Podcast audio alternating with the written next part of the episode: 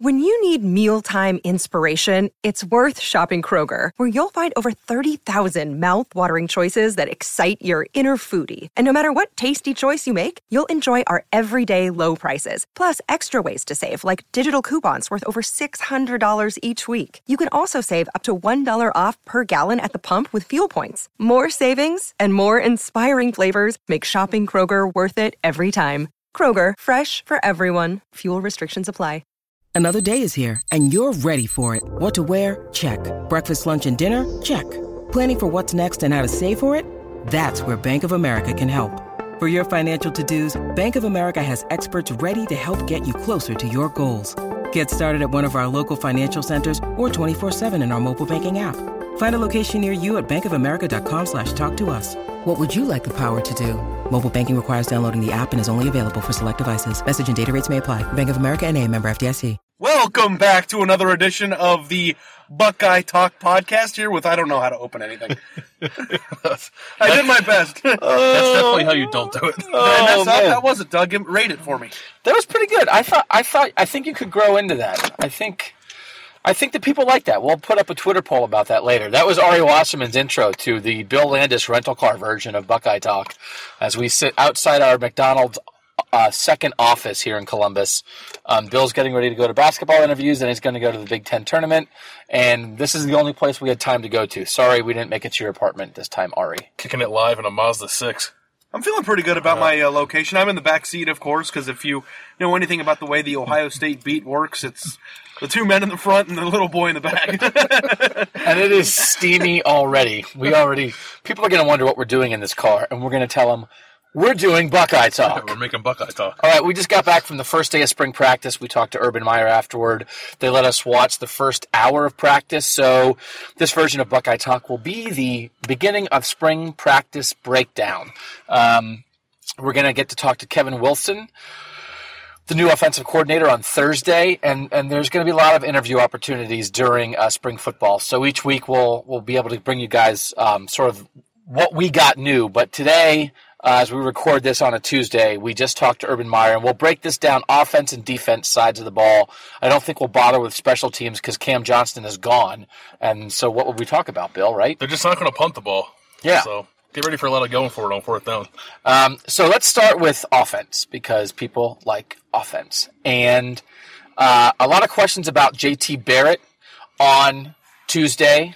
Understandably, not a lot of substance to the answers necessarily, but for you guys, what is just from what we saw and what you think about Kevin Wilson and what you tried to decipher um, from Urban Meyer? How much better do they think JT Barrett has to get?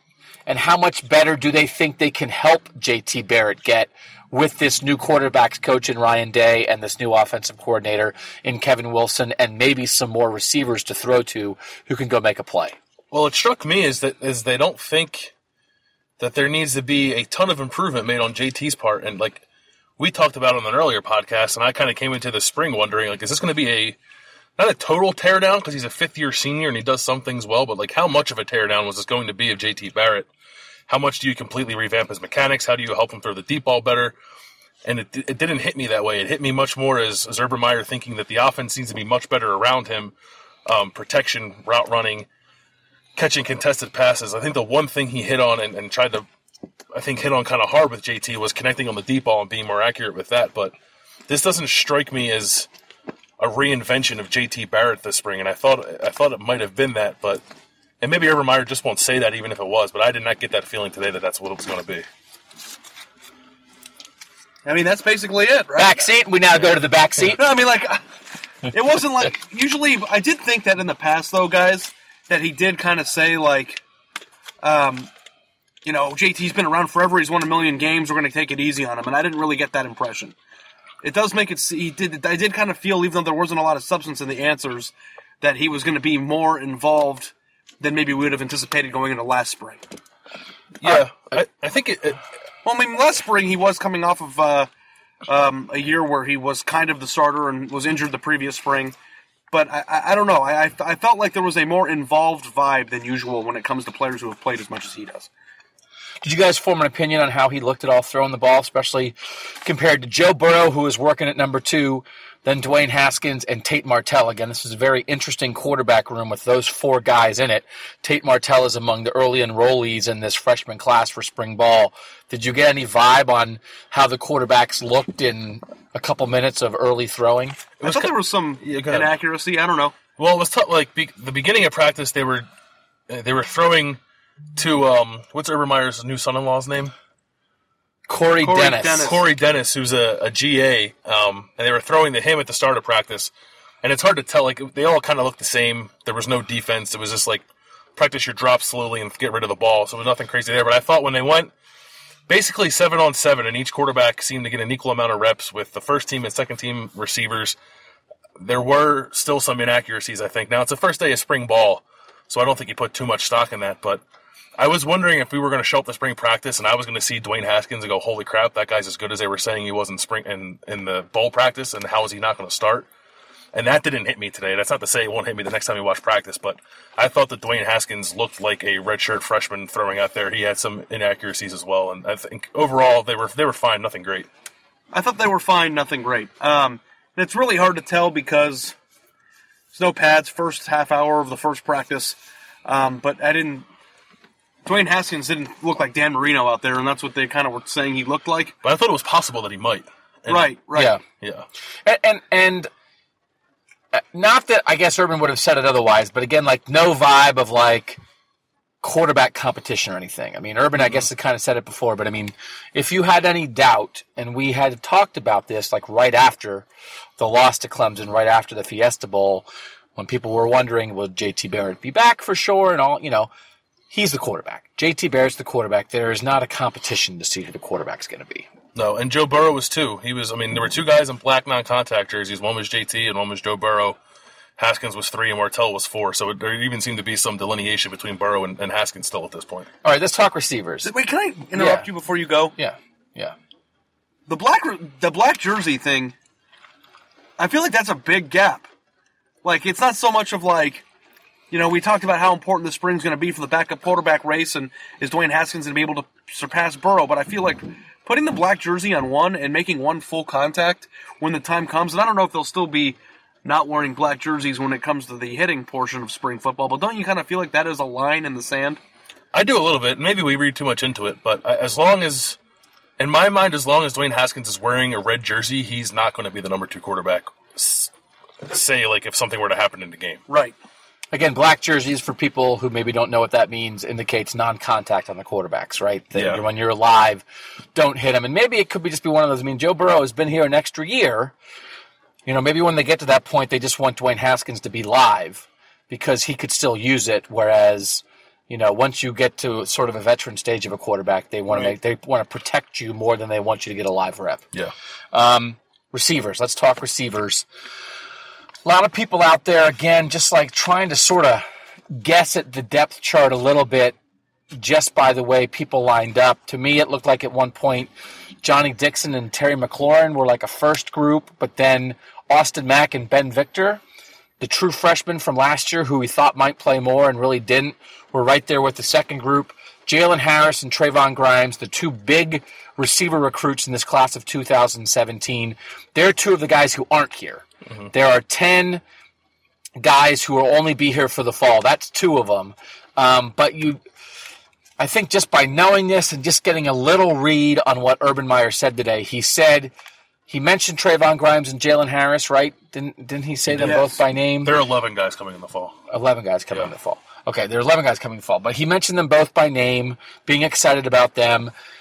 It, it just feels like even though the receivers are, a lot of the receivers are back, we know Noah Brown and Curtis Samuel, Curtis Samuel first in that order.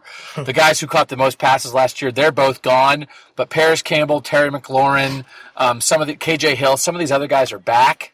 Um, but that doesn't mean we're going to see the same receivers. It feels like Mack and Victor, and then when they get here, Grimes and Harris are going to get a crack at this. Did you get that vibe at all from Urban Meyer on day one? I think so. What Bill, about you, do you Bill? disagree? No, I did. I, yeah, I, I did. Um, and I think I might have said this. We talked receivers a while ago, and I said like on paper the starters might be McLaurin and and I guess Dixon if he's healthy, but I think Or Campbell, right? Well, Campbell, the thing that was interesting for with for me with Campbell was there was a point in the practice where the receivers were lined up in groups of three, and it was clearly two outside spots and a slot spot. And Campbell was with the slot group, and I think he's been more of an outside receiver Yeah. over the last two years. And the guys in the slot were Campbell, uh, KJ Hill, and Eric Glover Williams. Ooh, Superman. Doug loves Superman.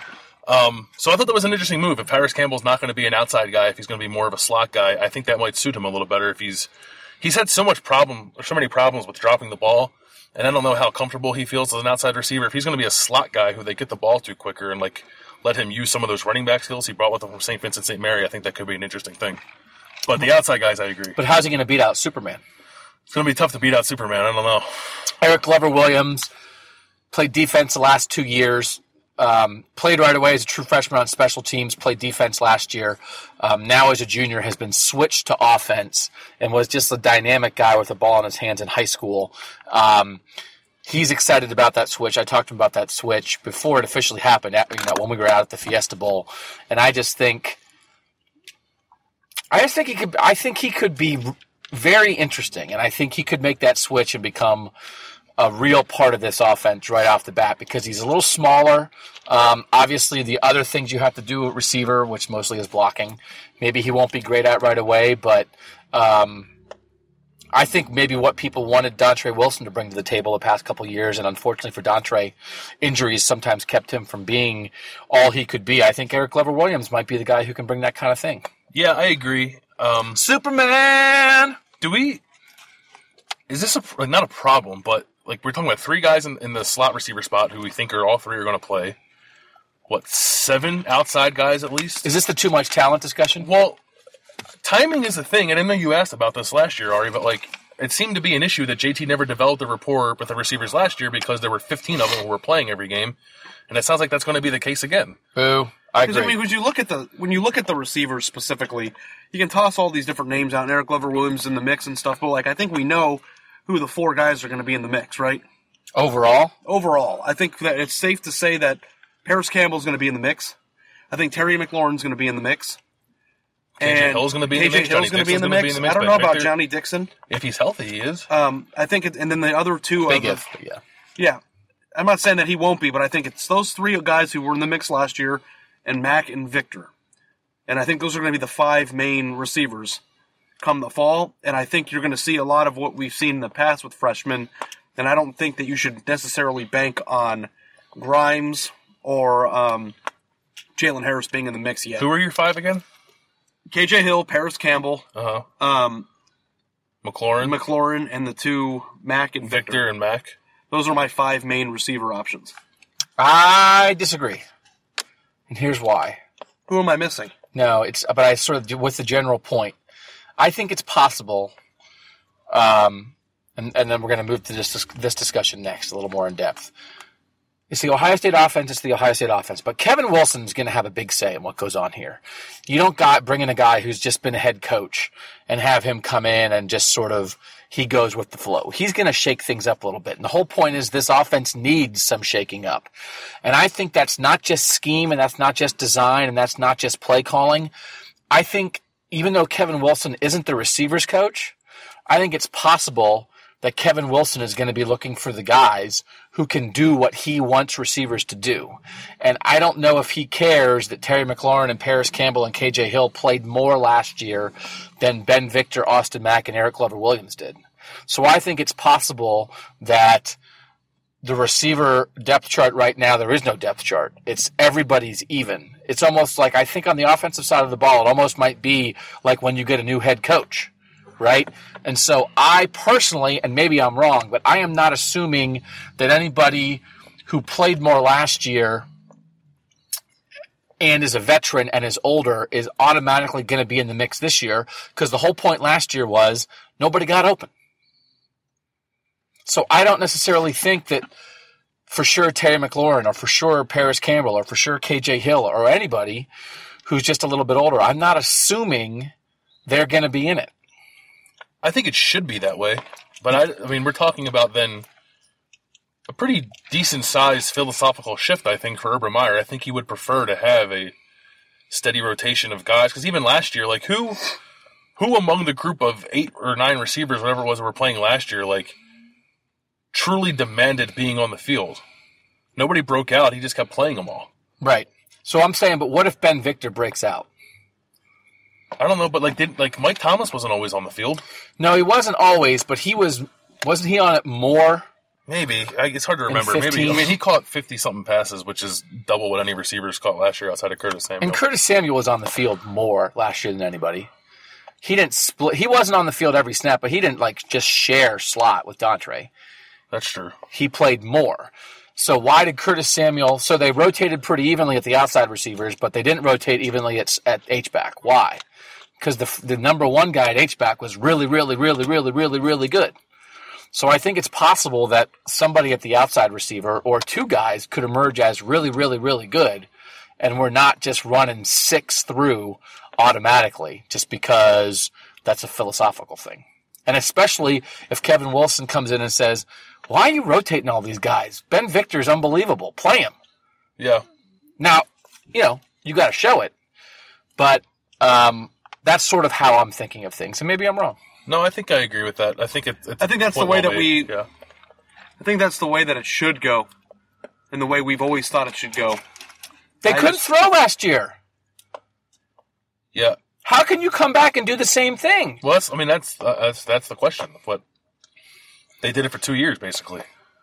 But they were particularly dysfunctional throwing last year. Yes, for sure. Yeah. What's your give me give me your both of you and because Urban Meyer talked about it again today, and Urban Meyer talked about it on Tuesday in a way that I seemed like to be trying to take some of it off JT. Mm-hmm. Right? He talked a lot about pass protection and some other things. What's your final analysis of why they could not throw it effectively last year? Uh, the receivers, I think, could not get open enough to the, the point where JT Barrett was comfortable throwing the ball, and that puts the onus on a little bit of both of them. But I think I'd put it a little more on the receivers than I would on JT. Ari, from the I think back I'd seat. put more on receivers than JT as well. okay, so then how do you fix that? Get better receivers.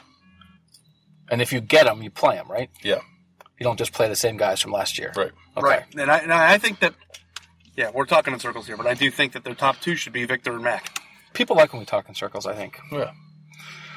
But you think so? Okay, so let me ask again. Victor's the deep threat. Mack is the beautiful route runner who's quick and fast and has great hands.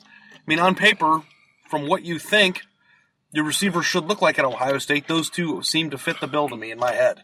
Okay. Whether or not they can actually do it, I guess, is the is what has to be proven in practice. But those that on paper seems to me the the right fit. So we're in agreement. The starting receivers should be Ben Victor, Austin Mack, and in the slot, Superman. Eric Glover Williams wore a Superman T-shirt to Friday Night Lights a couple years ago. I don't know if I agree. The Superman part's a joke, right? Superman. Is he joking Why about is it a joke? Just because he's so dynamic that you can't stop him? That's a joke to you? I didn't know. Do you really think he should be the slot receiver? I think he could be.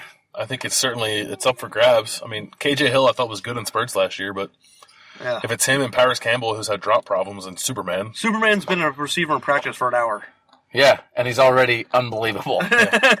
um, two hours, man. okay, so what about this? I think we had talked about this before, and I can't sometimes can't remember what we say and what we write. Demario McCall was working with the running backs today. So the running backs were Mike Weber, obviously, who's the number one tailback, but Demario McCall's in there. Uh, Antonio Williams is in there, and then I'm guessing J.K. Dobbins was in there. I don't know what number J.K. J.K. Dobbins. He's number two. Um, where's Demario McCall fit? Do you think Demario McCall? So he's at running back, and then we had the, all this discussion. And if you guys didn't read it, you should go read it. You know, we wrote all these stories about Curtis Samuel. What is he? What is he? What is he? What is he? And then we got to the NFL Combine last week, and Bill Landis wrote another story. What's Curtis Samuel? You Yeah. still don't know. So maybe that's a good thing. Maybe I don't know. But what's Demario McCall? How would you- how do you think he's going to fit into this offense? How big a role do you think he's going to play in this offense? And what do you think in the end they're going to decide to do with him? Because in flashes last year, he looked pretty interesting. And again, this is a guy, a big recruit, um, who looks pretty dynamic with the ball in his hands. I don't know. I, I think you're running into a little bit of the Samuel problem of where the guy's a natural tailback, and you have questions about durability because of size. And McCall is is even much smaller than Samuel. Or what's he listed on the roster? Number thirty. 5'9", 195. One ninety five is not bad. Samuel's one ninety six, but five nine's little. Samuel's like 5'10 and a half. Um, but he's a natural running back. I don't know how much of a, of a receiver he is. Um, and I also don't know how to read like the portion of practice we saw him in. He was at the tailbacks, but it's very possible that as soon as he walked out of the building, he was lined up as, as a slot receiver. Right. So he could still be an, an H back if you want to label him as that. Um, I think he might be a guy that you need to develop kind of packages for, if that makes sense. If he's if he's five foot nine and he can't run the ball 15 times a game, and he's not a very natural receiver. He's going to take some time to develop there, but you still want to get the ball in his hands. I think he you, you might have to do some specialty packages to make sure Demario McCall gets offensive touches that aren't when you're beating Maryland by 60 that, that happen when it counts. By the way, Superman is 5'9 and 180. There you go. Um, but like when you're Right. when you have superpowers, that doesn't matter, right? Yeah. Yeah. So, so what, it was weird with Curtis Samuel because Curtis Samuel, in the end, was an H back, except when he was the number one tailback. Yeah. Because he was an H back who every now and then would just get the first eight handoffs of a game, like eh, for instance against Clemson, when Mike Weber didn't touch the ball until the second quarter. Um, do you think? Did you like that? Like the way they ended up using Samuel as he's mostly an H back, but then sometimes he gets some series at tailback and sometimes early in the game. Was that good? Was that bad?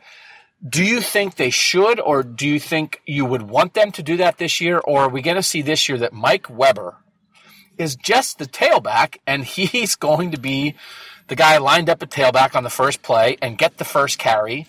And maybe somebody works in, but we're not going to see like we did against Clemson, where Mike Weber, the, the number one tailback, thousand yard rusher, is not part of the game plan for the first 15 minutes. I would have liked to see what Curtis Samuel would have looked like had he been one of a few playmakers. I thought he was their only playmaker. Yeah. And I think that's probably what went into the way he was used. And sometimes, and we had gripes about the fact that he wasn't used enough, but I think there was also a, t- a time where he was used too much because he was the only one to use.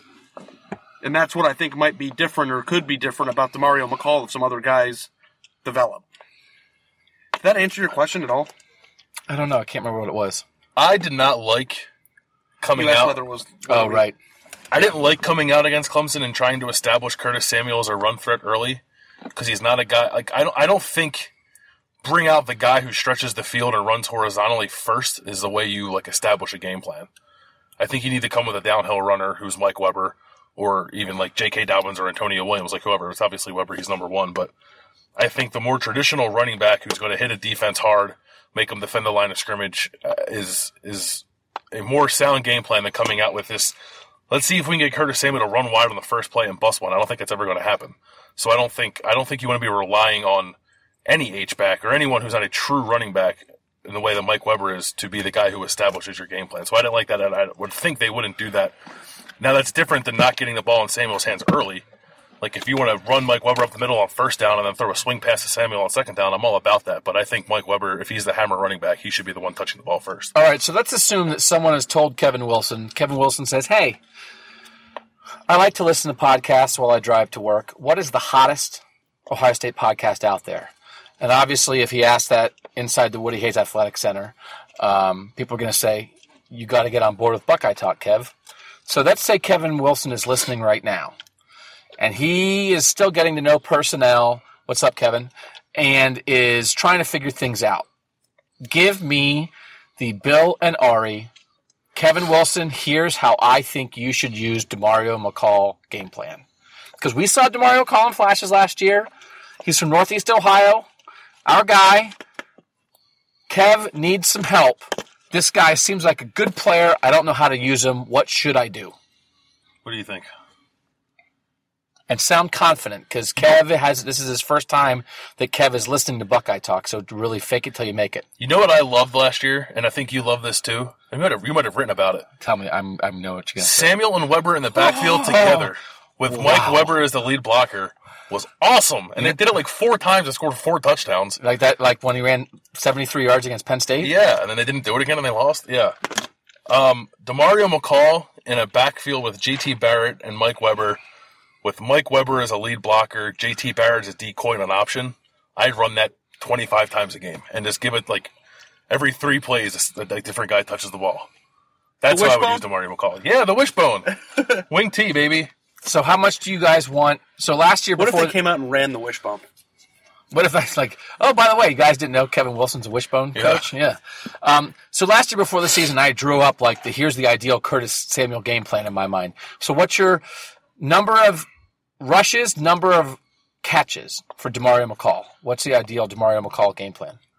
What what do you remember what it was for Samuel? I think it was 14 total, and it might have been like nine rushes and six catches. That's not 14. Eight rushes and six catches, or nine and five, maybe. I think I'd say more rushes. I think I'd say maybe ten rushes and like three or four passes. So running back first. Running back first, only because I haven't seen him as a receiver, so I don't know how good he is. Okay. But as I what I know of him now, if I want to get him 14 touches, I go 10 rush, four pass, Ari. I think six and four. 10 touches a game, Yeah. Okay. six rush. Six rush, four receptions, ten touches a game. But so you don't. So the fact that Demario McCall is working with the running backs, then that's what you like. That if he's sort of like mm-hmm. he's the number two tailback first, possible slot H back option second. I just think they try to get too cute with these guys sometimes. Like Curtis, like if the thing that Demario McCall does best is run the ball, then do that more often than you try to throw him the ball. And I do think the best thing about that H is line them up at H, and this is what they do all the time. Same personnel, different formation. Line them up at H. You think, okay, they're going three wide with the tight end and Weber in the backfield by himself, and then you motion him into the backfield, and now they're split around JT, and now you're going to hand it to him with Weber as a lead blocker. Again, not all the time but as an option. But also, if you don't do that, then the guy still is a legitimate threat to catch the ball out of the slot.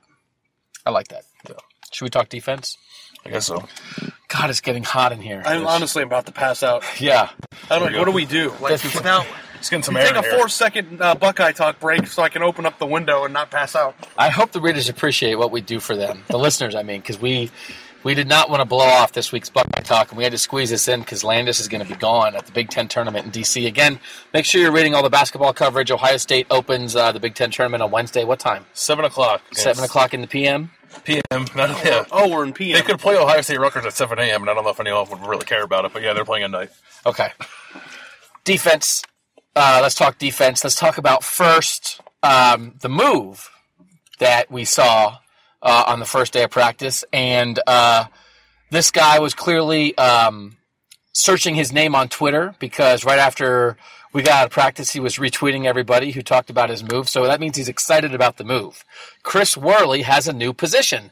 And again, I'm sure Chris Worley listens. What's up, Chris? Congratulations on your move. What do you guys think? So what's a congratulatory? Why is that a congratulations? Because I think he's playing a position he wants to play. captain of the he seems excited about it. He seems excited about it. That's why I feel good for Chris Worley, who I think we all were impressed with how he played last year. We weren't sure he was going to be an every down guy. Uh, was absolutely an every down guy. Was absolutely a vital part of that defense. Um, and absolutely, who wrote the story from the Fiesta Bowl? I did. Tell us about that story and why why you think maybe that story makes sense fitting into him moving to middle linebacker.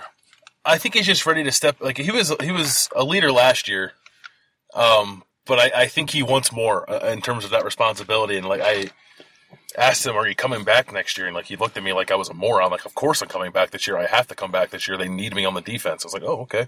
But I was just very impressed with like sort of the way he he was handling himself. He was still in his uniform 40 minutes after the game, like covered in dirt. Everyone else was showering and leaving, and he sat there and answered a lot of questions that weren't so easy to answer. And he just like he was like, "I'm Chris Worley. I'm the leader of the defense.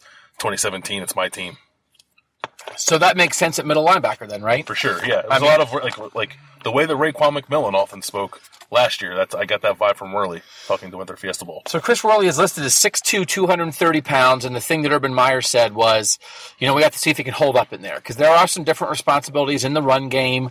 Um, they clearly aren't relying on you as much to be a cover guy.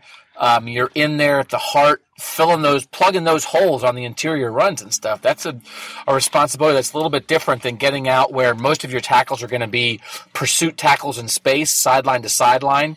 Um, you're going to be squaring up and hitting guys more in the hole when you're playing this middle linebacker role. Do we have any question, questions about Chris Worley when it comes to that? Because certainly, I think when, when we looked at Dante Booker, who was scheduled um, to play on the outside last year, but that's because Raekwon was here. I think we thought he would be the guy that would move inside. Dante Booker is listed at 6'3", 240, which, which is how big Raekwon is. which is how big Raekwon is, and which is a, a, a solid 10 pounds more than Chris Worley. And I'm not so sure that in the end, if he wouldn't be even more than 10 pounds heavier than Chris Worley. I think that's more. I think last year he was listed at like two thirty four or something like that too. So he's put on some weight. Okay. Do we do we have any doubts about Chris Worley's ability to hang hang in in there? Well, I thought it was interesting that Urban Meyer said that that was their number one concern with him, right? Mm-hmm. So Yeah, I think the one thing that's interesting about it is if the defensive line.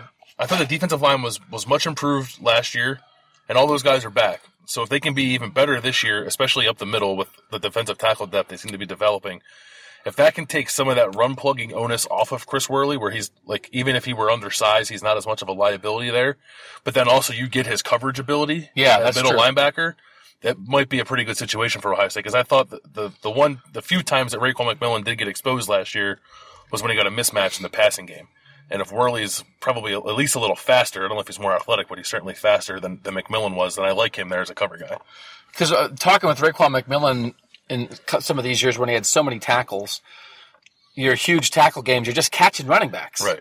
You know, like it's just like you know, I'm there, they're coming through, so you got to catch them. And they're coming through because the defensive line wasn't good enough to stop them.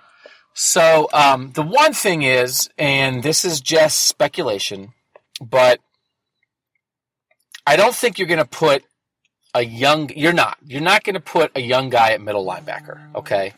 Um, Raekwon McMillan sharing time at middle linebacker in 2014 with Curtis Grant. I think was an exception to the rule that you're not really going to plan on very much.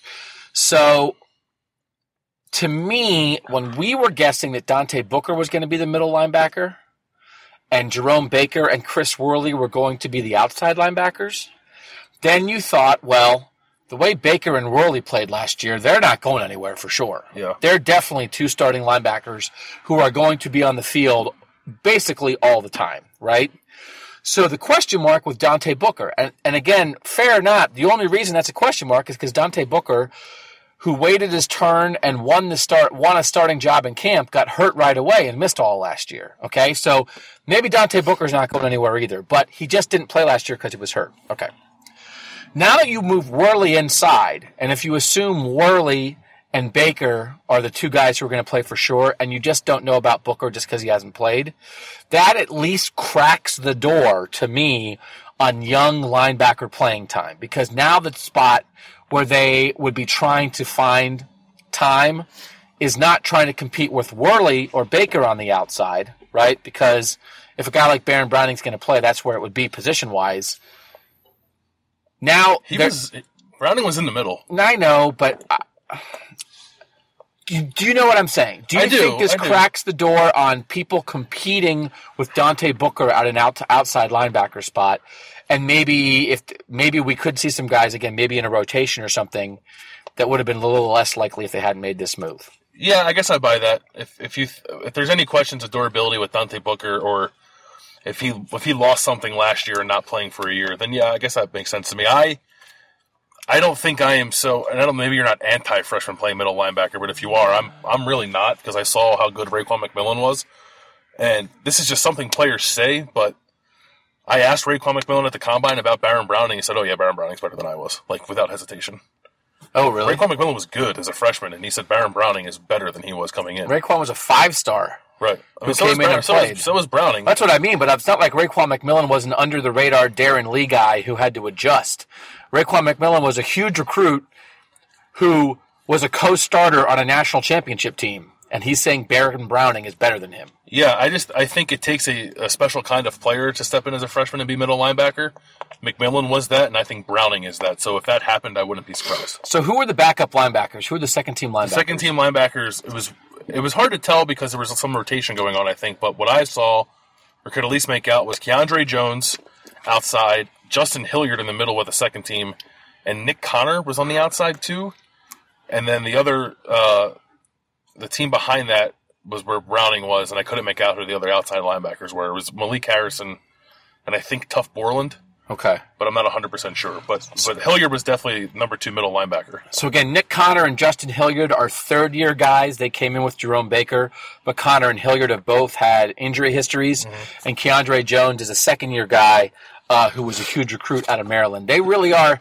This was interesting. Ari brought this up about um, talking about guys who are multi position guys when they come out of high school and you don't know where they're going to be and this is uh, related to Brendan White right now. But Urban Meyer said one of the reasons Brendan White is playing receiver right now instead of linebacker is because they are stacked at linebacker, aren't they? Yeah. Right. Yeah. Right. Stacked? Cool. Stacked. Yeah. All right, that's it for Buckeye Talk. I have a question about linebacker because because Urban Meyer went through the starting linebackers. He said he said Worley is in the middle, and then he said Jerome Baker was at the Will and Dante Booker was at the Sam. And I don't understand Will and Sam, but I understand that is Sam is Darron Lee, and Will is Josh Perry, right? okay. Do we want me, who knows nothing about football, to try to explain this a little bit? Yeah. Okay, back in the day, okay, Will, so Will is weak side, Sam is strong side. Yes. It used to be that strong side was the guy like where the tight end was, right? And so then you either had responsibility on the tight end for coverage or you were sort of dealing with another blocker on that side in the run game. So it was sort of like maybe that was a bigger linebacker on the strong side. And the weak side to me was the run and chase linebacker, the free, the guy who's going to be a little more free, has one less blocker on his side, and just runs around like a maniac, like, like Ryan Shazier, right? Um, but now, today, strong side means it's not a tight end there, it's a slot receiver. So if you are in base defense, you now have to have the linebacker on that side who can cover a slot. So Darron Lee was the Sam linebacker, even though in the past I think he would have been a Will, but he was a Sam because that meant slot coverage. Okay? Yeah. No. So to me, Jerome Baker was the Darron Lee kind of guy, right? That he was on the strong side and had slot coverage responsibility. Yeah. So now in now it's sort of like the smaller cover linebacker is the Sam and the other guy's the Will. So the end result of that is I agree with you that I was a little surprised that he said Jerome Baker's the Will and Dante Booker's the Sam because now Dante Booker's going to cover slots unless that means the other thing then is whenever there's three receivers on the field, your Sam linebacker's not in the game. Your bring linebacker nickel. comes off the field and you go nickel. So, and then maybe the Will is the guy who stays on the field all the time. I was just going to ask if you thought he misspoke because Booker and Baker are similar last names, and maybe he just got it wrong. And Candlestick Maker. Yeah. So now Chris Worley's nickname is Candlestick Maker. Because last year I was going to try to make Raekwon McMillan's nickname be Candlestick Maker if he trade with played with Booker and Baker. But now clearly those might be the three starting linebackers. Yeah. So, oh yeah, Chris Candlestick Maker. There you go. Is that going to stick? You I'm think sure possibly? I'll love that nickname. No. Booker, Baker, and Candlestick Maker. Nope. No, I don't get Nothing. that at all. It's a it's from a nursery It's rhyme. a children's nursery. It's right? the butcher, the baker, the candlestick maker. But Booker sounds close enough to butcher. Yeah. And then Baker's there. And plus, the candlestick Oh. maker sounds like a badass nickname to me. Like, oh man, me. no, No. like you hit a guy and you turn you turn him into a candlestick. You say you just got waxed after you hit him? Yes. oh, the candlestick maker at work again. He just waxed that guy. Come on, I'm going to give it to um, Paul Keels. But the wax is the candle, not the candlestick. Candle. This candle. What do you? The can, well, the candlestick, candlestick is the candle. is the thing that holds the wick. Yeah. Oh, well, oh, candlestick. it's not a candlestick holder. Okay, sorry. He's I the was candlestick confused. maker who makes That's what it's called. candlesticks. You guys live in the dream. yeah, can someone go get like ten ice cream I would cones like for us? that. Ari, I have the flu and I'm back here and I'm about to pass out. So I'm doing my best to hold on. this is a, a slightly less Ari Wasserman in this podcast because Ari I'm just, just, I'm, like, not, I'm gonna level with you guys. I'm not feeling too hot right now. it keeps leaning back and just like, yeah, you look like you're gonna pass out. All right, let's let's Open the door. Open the door back there. This I'm might. trying to get over the flu and then uh, uh, good luck. Have fun driving to DC with all these germs in the car. but don't you want to steam out sickness? That I we're don't know. steaming it out. That's the one thing I, I do have a problem. I don't have a bathtub in my apartment, and I'm really feeling it this week. Well, it's like a freaking bathtub in here. All right. Let's go to the secondary real quick because they're replacing three guys that we just saw at the uh, NFL Can we just Combine. not even talk defensive line because it's boring? Every- Everyone's, Yeah. everyone's back. Yeah, the defensive line is stacked and back. Boom, nailed it. Secondary. Um, Urban Meyer was asked, do they want to keep rotating like a three man rotation at corner? The rotation that I challenged Kerry Combs on last year, told him I didn't believe it was going to happen. Then they did it, and uh, Kerry Combs Kerry Combs was right and I was wrong. They played three corners on two spots, and it really is becoming clear. Urban Meyer even I don't know, it crystallized a little bit for me today, the way Urban Meyer said it, that we asked these corners just to do a four hour track meet out there, that you are just doing press man coverage up and down the field on these guys all the time, that they are not ever sort of just dropping in a zone and then passing a guy off. Like you are chasing a receiver all over the field every play. And so that is a kind of, there's a physical exertion there that even if you're Marshon Lattimore or Gareon Conley and you're going to be a first round pick, you're going to get tired. And when you get tired, Denzel Ward is better than you because you're tired and he's not. So Urban Meyer said that's something that it's not just that it fit last year that they had three really good corners. It's now a philosophical thing that they have. Do you think they'll be able to do it? Will they be able to come up with three corners who can do that? I do. I think. Well, Denzel Ward is, is a given. I think he started last year. He was in the third. He was one of the guys in the rotation. Um, I think they're they're high on Damon Arnette, who was like the nickel and, and played some he was like some games they even went to four corners rotating, and when they did that, Arnette was the fourth guy. And then it's who's the third, and they have Kendall Sheffield, who's a JUCO guy who should be ready to start now. Jeffrey Okudah, who's a five-star freshman. Shaun Wade, who's a five-star freshman. Rodjay Burns, who was working in the second-team secondary when we watched practice on Tuesday, is a true sophomore who played, I think, in one game last year. So I think out of that group, they can find a third. So I think, I mean, maybe it'll even expand to three or four or five corners this year. I don't know. Five corner rotation, huh? Five corner rotation. Wow. That's Why not, not? going to happen. Maybe not. But Okudah, But they could have the bodies to do it. But I guess maybe you wouldn't do it. Okudah, the guy that we wrote a lot, I, who I said, uh, Jeffrey Okudah, their highest ranked guy in this class, top 10 recruit in the country from Texas, who I said should start as a true freshman. He was with the third team, right? On the first He was. He was. Yeah. Yes and no. Um, he was doing some second team stuff. Like him and Rodjay Burns were kind of rotating a little bit. Okay. But that's not unusual for a guy going through his first college practice. Right. But they have some very interesting guys at corner here, like you said, with Sheffield, Okudah, and Shaun Wade.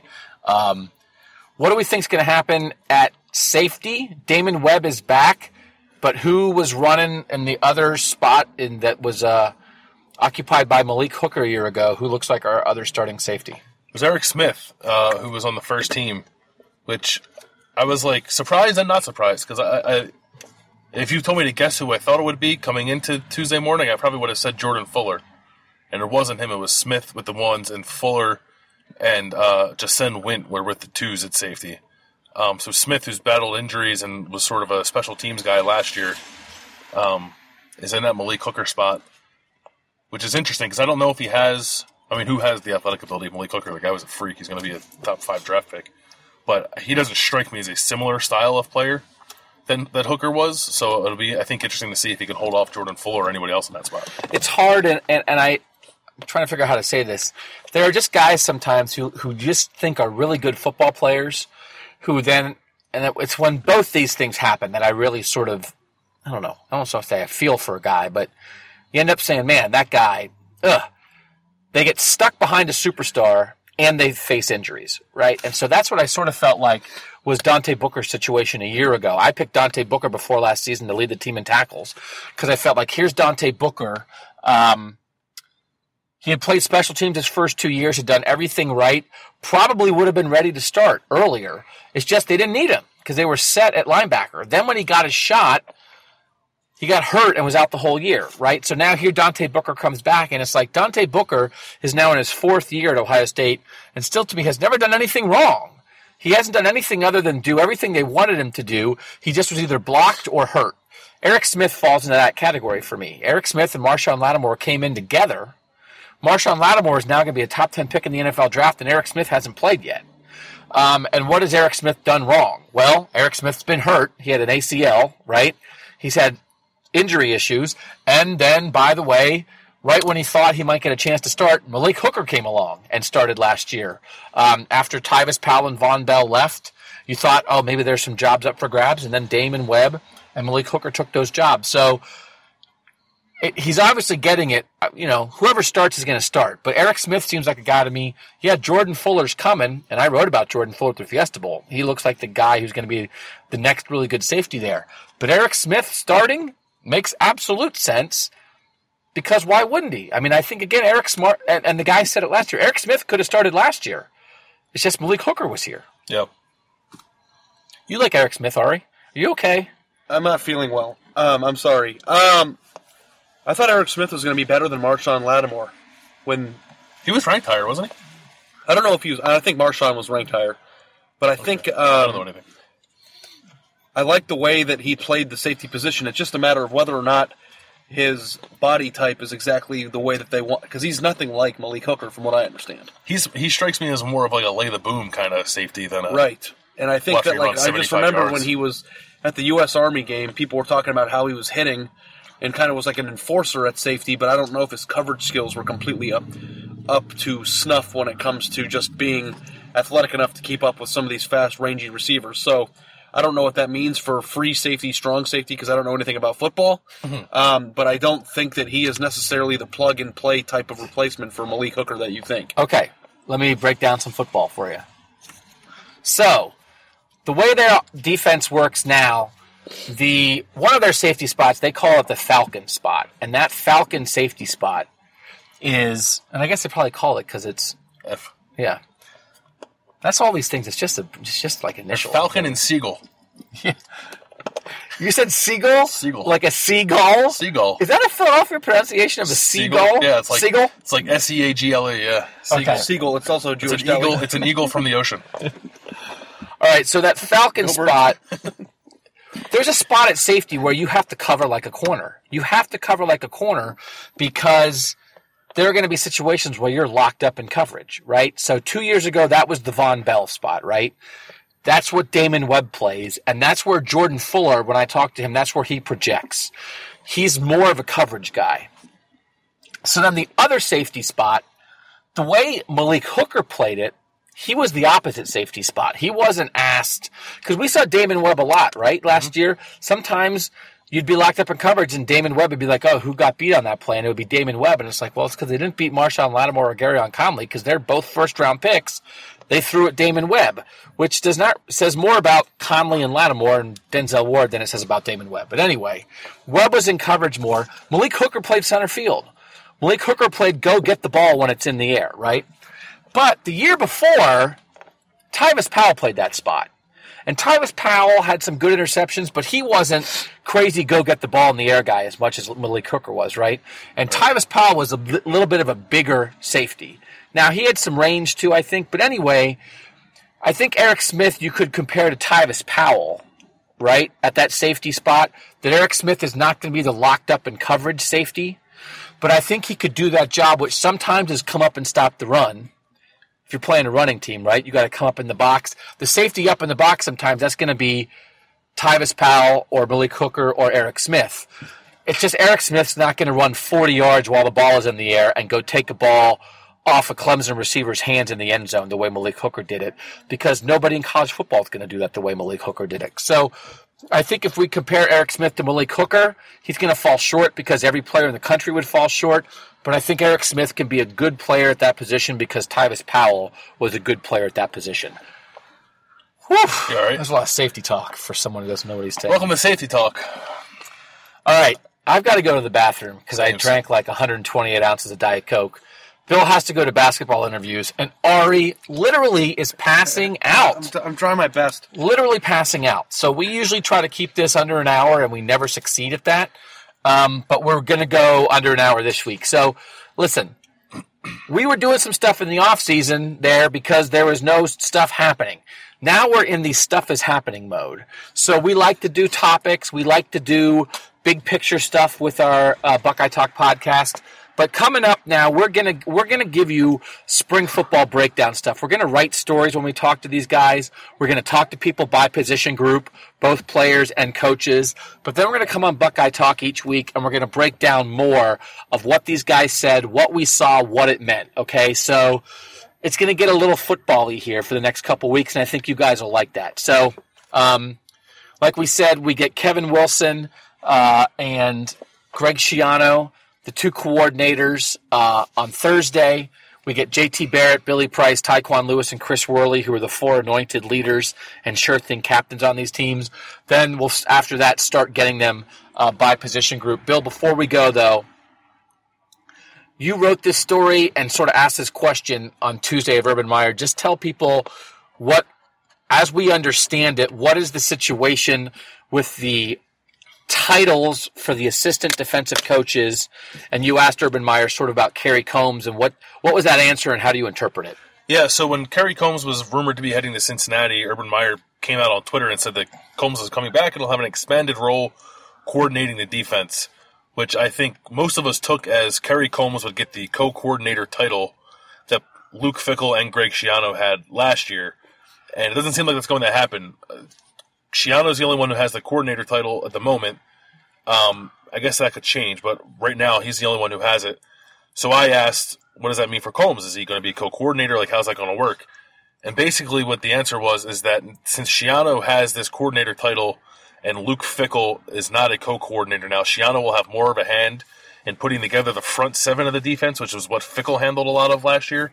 Fickell handled the front end, Schiano handled the back end of the defense, and now it sounds like Schiano will have a hand in all of it, more of a hand on the front end, and Kerry Combs will have part of the responsibility coordinating the back end that Schiano had last year, if that makes sense. And I think that might make a lot of sense that when you have the co-coordinator titles, both Greg Schiano and Luke Fickell could coach their position groups. Luke Fickell at linebacker and Greg Schiano at safety, right? Mm-hmm. But then there was another assistant Kerry Combs with the corners mostly, and Larry Johnson with the defensive line.